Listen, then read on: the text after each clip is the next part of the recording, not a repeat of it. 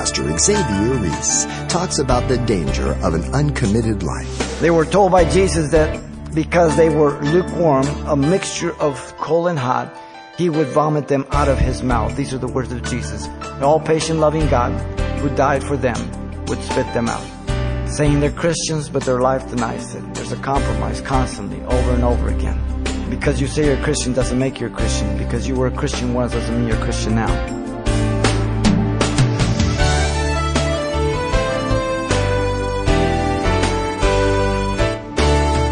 Welcome to Simple Truths, the daily half hour study of God's Word with Xavier Reese, Senior Pastor of Calvary Chapel of Pasadena, California.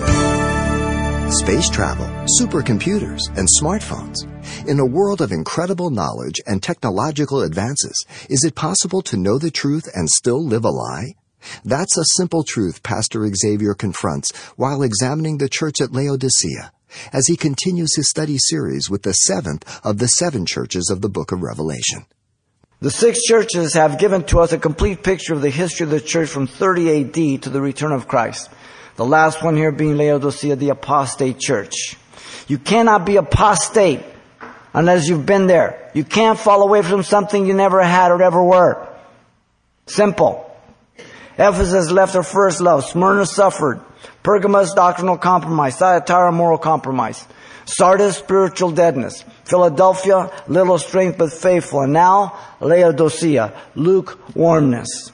All represent a type of the church that exists, as you know, as well as a Christian until the second coming of Jesus Christ. Therefore, the messages are applicable for all times to all who hear, not merely the churches in John's day.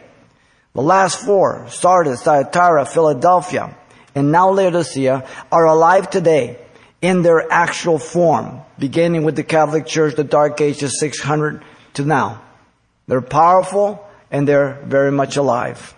The uh, pattern of the seven letters is very much the same proclamation, the commendation, the condemnation, the exhortation, and the application. Only two do not have any condemnation. Sardis, the suffering, and Philadelphia, who is small in strength depending on the Lord busy about the Lord's business. And so the church of Laodicea, as well as the preceding uh, churches uh, we've seen, has a historical background. The, the, way God addresses her, the words that He uses, the phrases, the all, all that makes sense. And so let me read our text, and then we'll begin with the historical information about Laodicea. Uh, chapter 3, verse 14 says, And to the angel of the church of Laodicea, the Laodiceans write, These things says the Amen, the faithful and the true witness, the beginning of the creation of God. I know your words, that you are neither hot nor cold. I could wish you were cold or hot. So then, because you are lukewarm and neither cold nor hot, I will vomit you out of my mouth. Because you say, I am rich, have become wealthy, I have need of nothing, and do not know that you are wretched, miserable, poor, blind, and naked. I counsel you to buy from me gold refined in the fire, that you may be rich, and white garments that you may be clothed, that the shame of your nakedness may not be revealed. And anoint your eyes with eye salve, that you may see. As many as I love, I rebuke and chasten. Therefore, be zealous and repent. Behold, I stand at the door and knock. If anyone hears my voice and opens that door, I will come to him and dine with him and he with me. To him who overcomes, I will grant to sit with me on my throne, as I also overcame and sat on my father, on, with the father on his throne. He wasn't here. Let him hear what the Spirit says to the churches. The historical background information. Very relevant, very important. The city of Laodicea was located about 45 miles southwest of Philadelphia and 100 miles due east of Ephesus. Again, that's modern day Turkey, Asia Minor. The city was founded in 250 BC by Antiochus of Syria, and he named it after his wife, Laodice.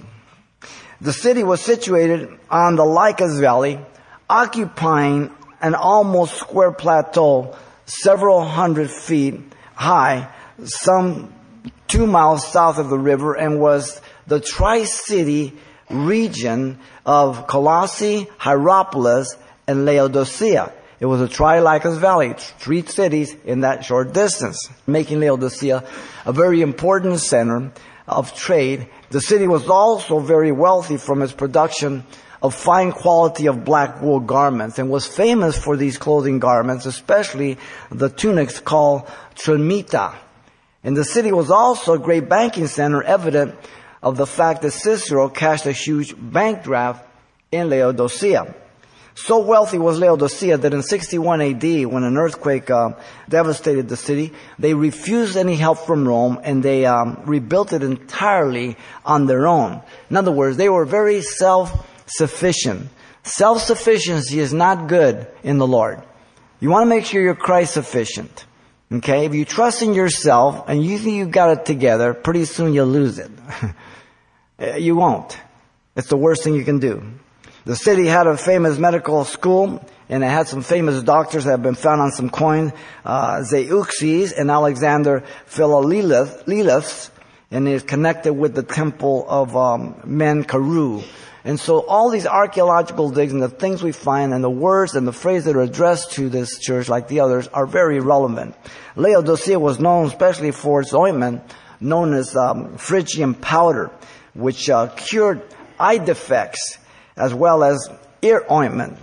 Both were manufactured and distributed all over the known world of that day. And uh, how interesting that they had this powder that could help people see and help people hear, yet they were blind and they were deaf spiritually. Interesting. Laodicea is modern day Eski Isar, the old fortress. Once again, strong fortress, you know, self-dependent.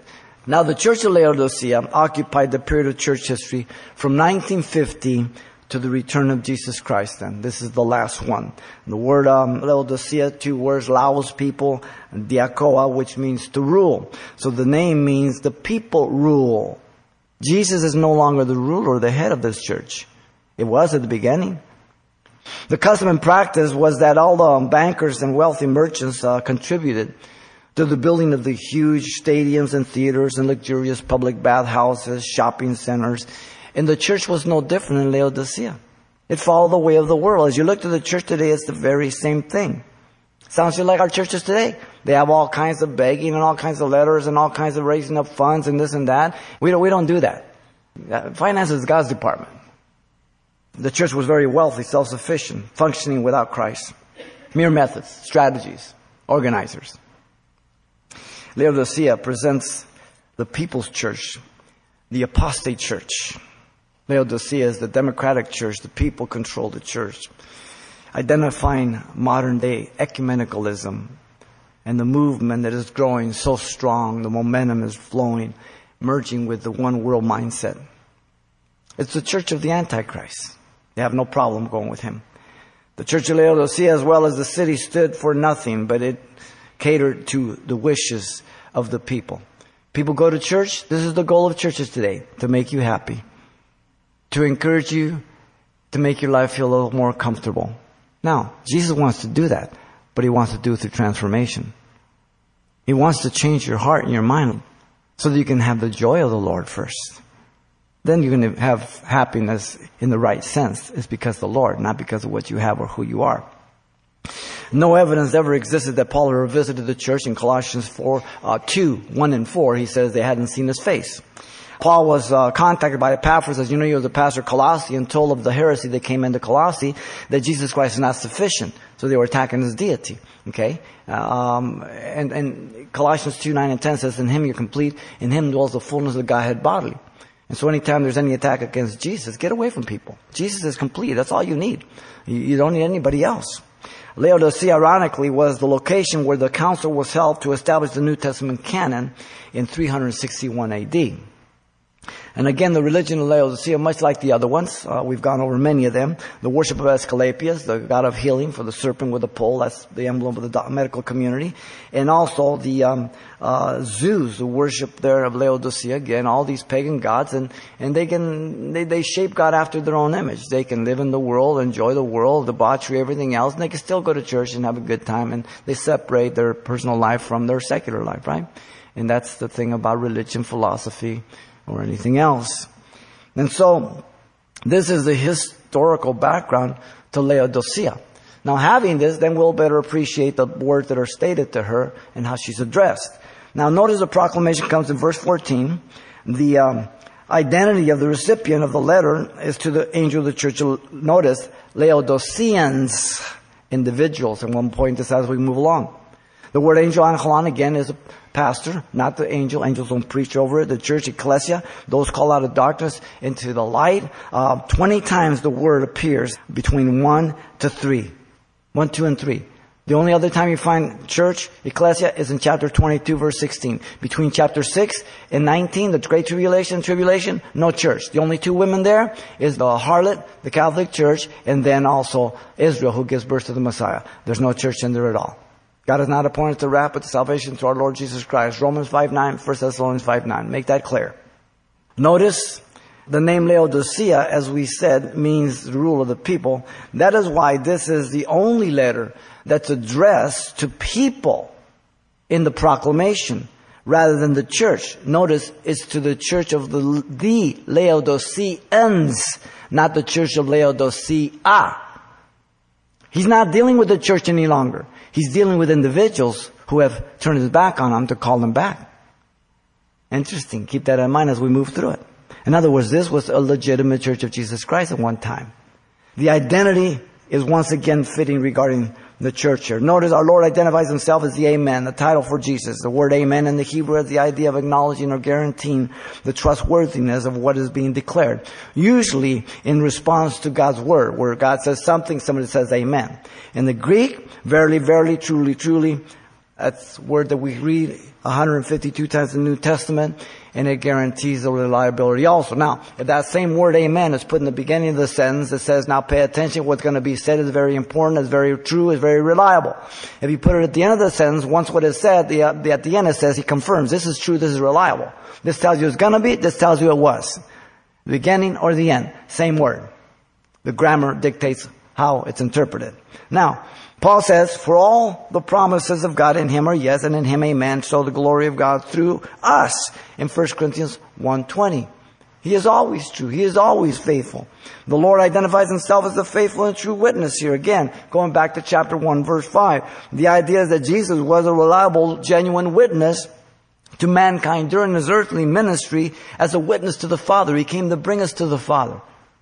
Paul told Timothy this in 1 Timothy 6:13, I urge you in the sight of God who gives life to all things and before Jesus Christ who witnessed a good confession before Pontius Pilate. Jesus never denied the Father or himself or anything that he came to do when he was before Pilate. Pilate asked Jesus in um, John 18:37, "Are you asking then? Are you a king then?" And Jesus answered, You say rightly that I am a king. For this cause I was born. And for this cause I have come into the world that I should bear witness to the truth. Everyone who is of the truth hears my voice. So the person who hears and responds and obeys and asks Christ to be that one, this is the one he talks to. Notice our Lord identifies himself as the beginning of the creation. Again, going back to chapter 1 verse 5. The word beginning here, arche, means the person or thing that commences the first person or thing in a series. The leader, or it can mean that by which anything begins to the origin. The active cause, the context will determine which one of those is being spoken about. Since Jesus is the creator of all things and without him there is nothing made that was made or that came into existence through him, therefore the word cannot mean that he was created, for he is God eternal.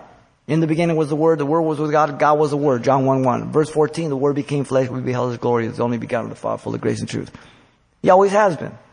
He wasn't born at one time, created at one time, that's heresy. He is God eternal. And so the word does, does mean that He is the source, the origin, the active cause, the medium of creation. Revelation 1 8 told us that. So God the Father, God the Son, God the Holy Spirit, they're all part of creation. They're all God, they're all present, all powerful, all knowing. No problem. Colossians says he is the firstborn, prototokos, from the dead the firstborn from the dead, referring to the first imposition of honor in the kind of resurrection, Colossians 1.18. Not that he was born first, but that he's first in priority in the highest form. after the kind of the resurrection. He is the visible form of the invisible God. He created all things in heaven and earth, visible and invisible, whether thrones, dominion, principalities, and powers. All things were created through him and for him. He is before all things, and in him all things consist. They're held together. Colossians 1, 15 and 17. The nucleus of the atom, the atom itself should repel. It should blow up. That's what happened when they split the atom. The scientists don't understand why it doesn't do it on its own.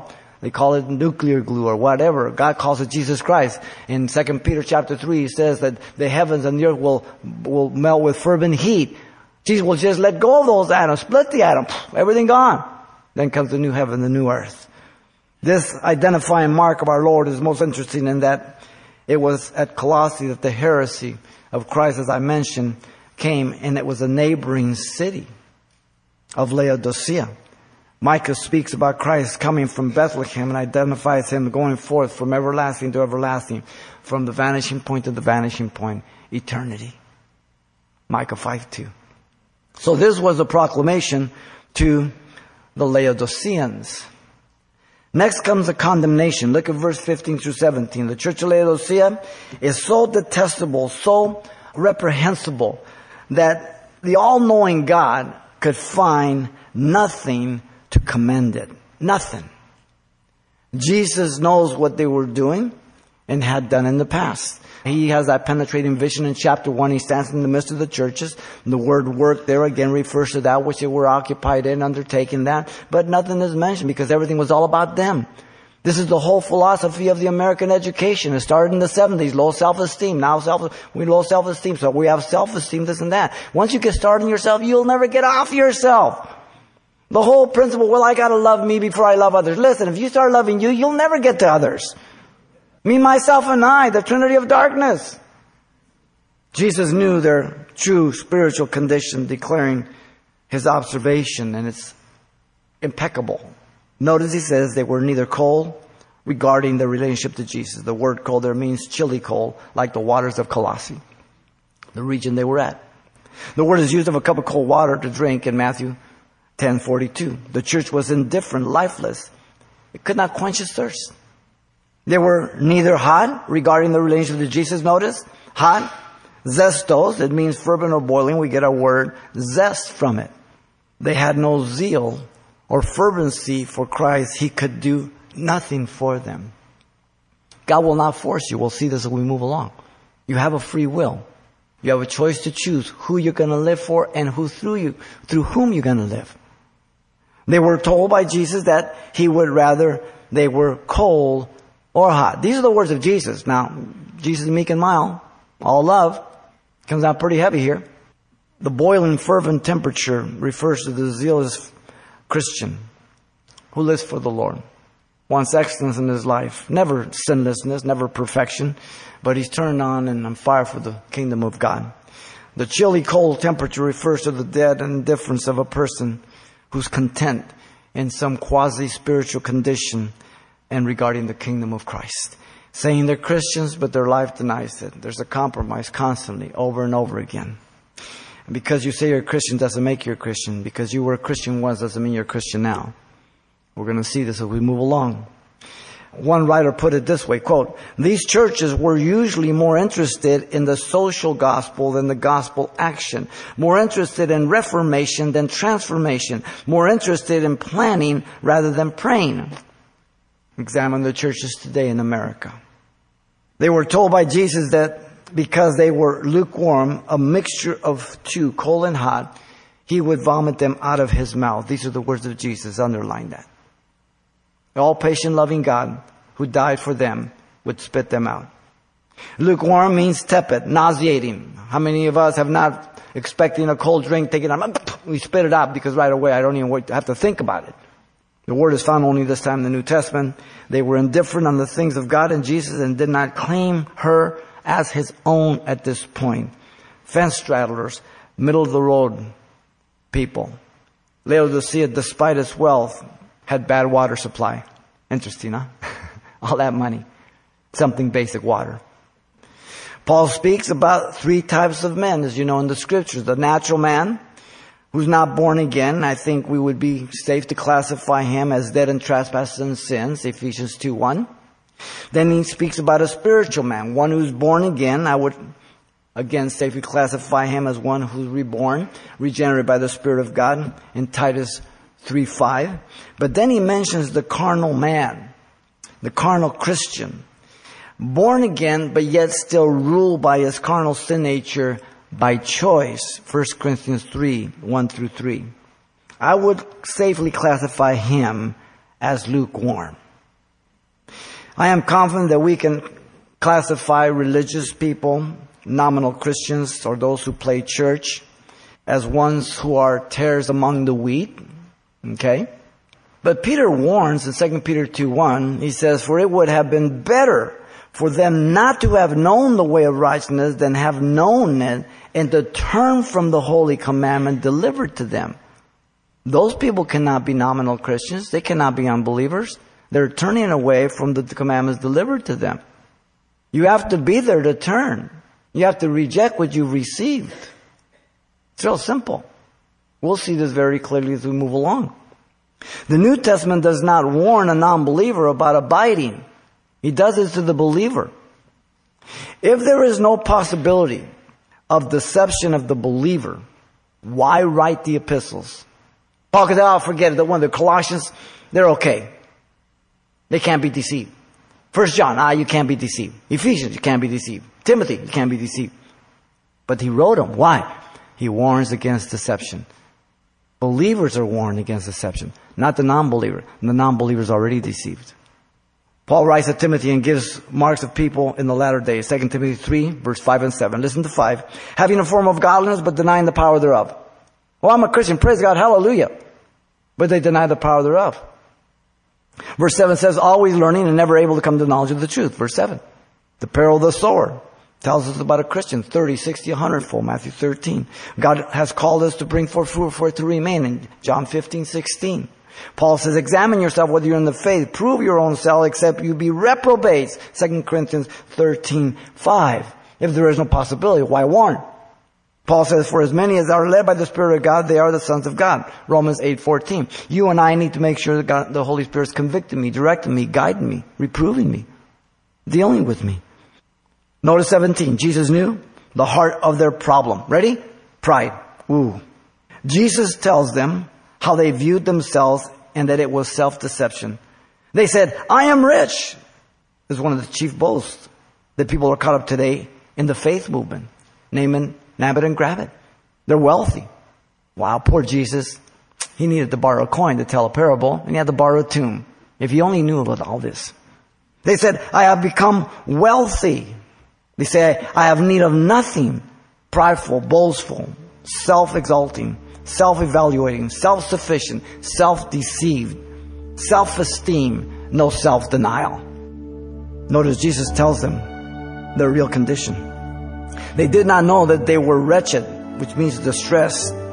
They were enduring toil and trouble, being afflicted in the spiritual arena and not even aware of it. This describes their condition from God's perspective. Perfect knowledge. The word in this form is found only one other time in the New Testament. In 1 Corinthians 15, 19. Listen. If in this life only we have hope in Christ, we are of all men most pitiable. This describes their condition from God's compassion. They had all in this life and nothing in the next. Pastor Xavier Reese warns of the things to come for those who are lukewarm in their faith. Important simple truths revealed in Revelation chapter 3. And you can request a copy of today's challenging study titled The Apostate Church, Laodicea as always, they're available for just $4. And don't forget to share this with those in your church or Bible study. Now, you can also pick up the entire series, The Seven Churches of the Book of Revelation, in one 10 CD album for only $27, or on a single MP3 disc for just $10. This is Pastor Xavier's entire series of Revelation chapters 1 through 5, enclosed in one attractive 10 part album, available to you on audio CD for $27 or in MP3 format on a single disc for just $10. Let us know which you prefer when you write Simple Truths. 2200 East Colorado Boulevard, Pasadena, California, 91107 Or to make a request by phone, call 800 926 1485. That's 800 926 1485. And it's important that you include the call letters of this station when you contact us. Next time, we'll see how God's persistent love searches out those who are lost. Join us then as Pastor Xavier Reese brings us more simple truths from God's Word. Join us then as Pastor Xavier Reese brings us more simple truths from God's Word.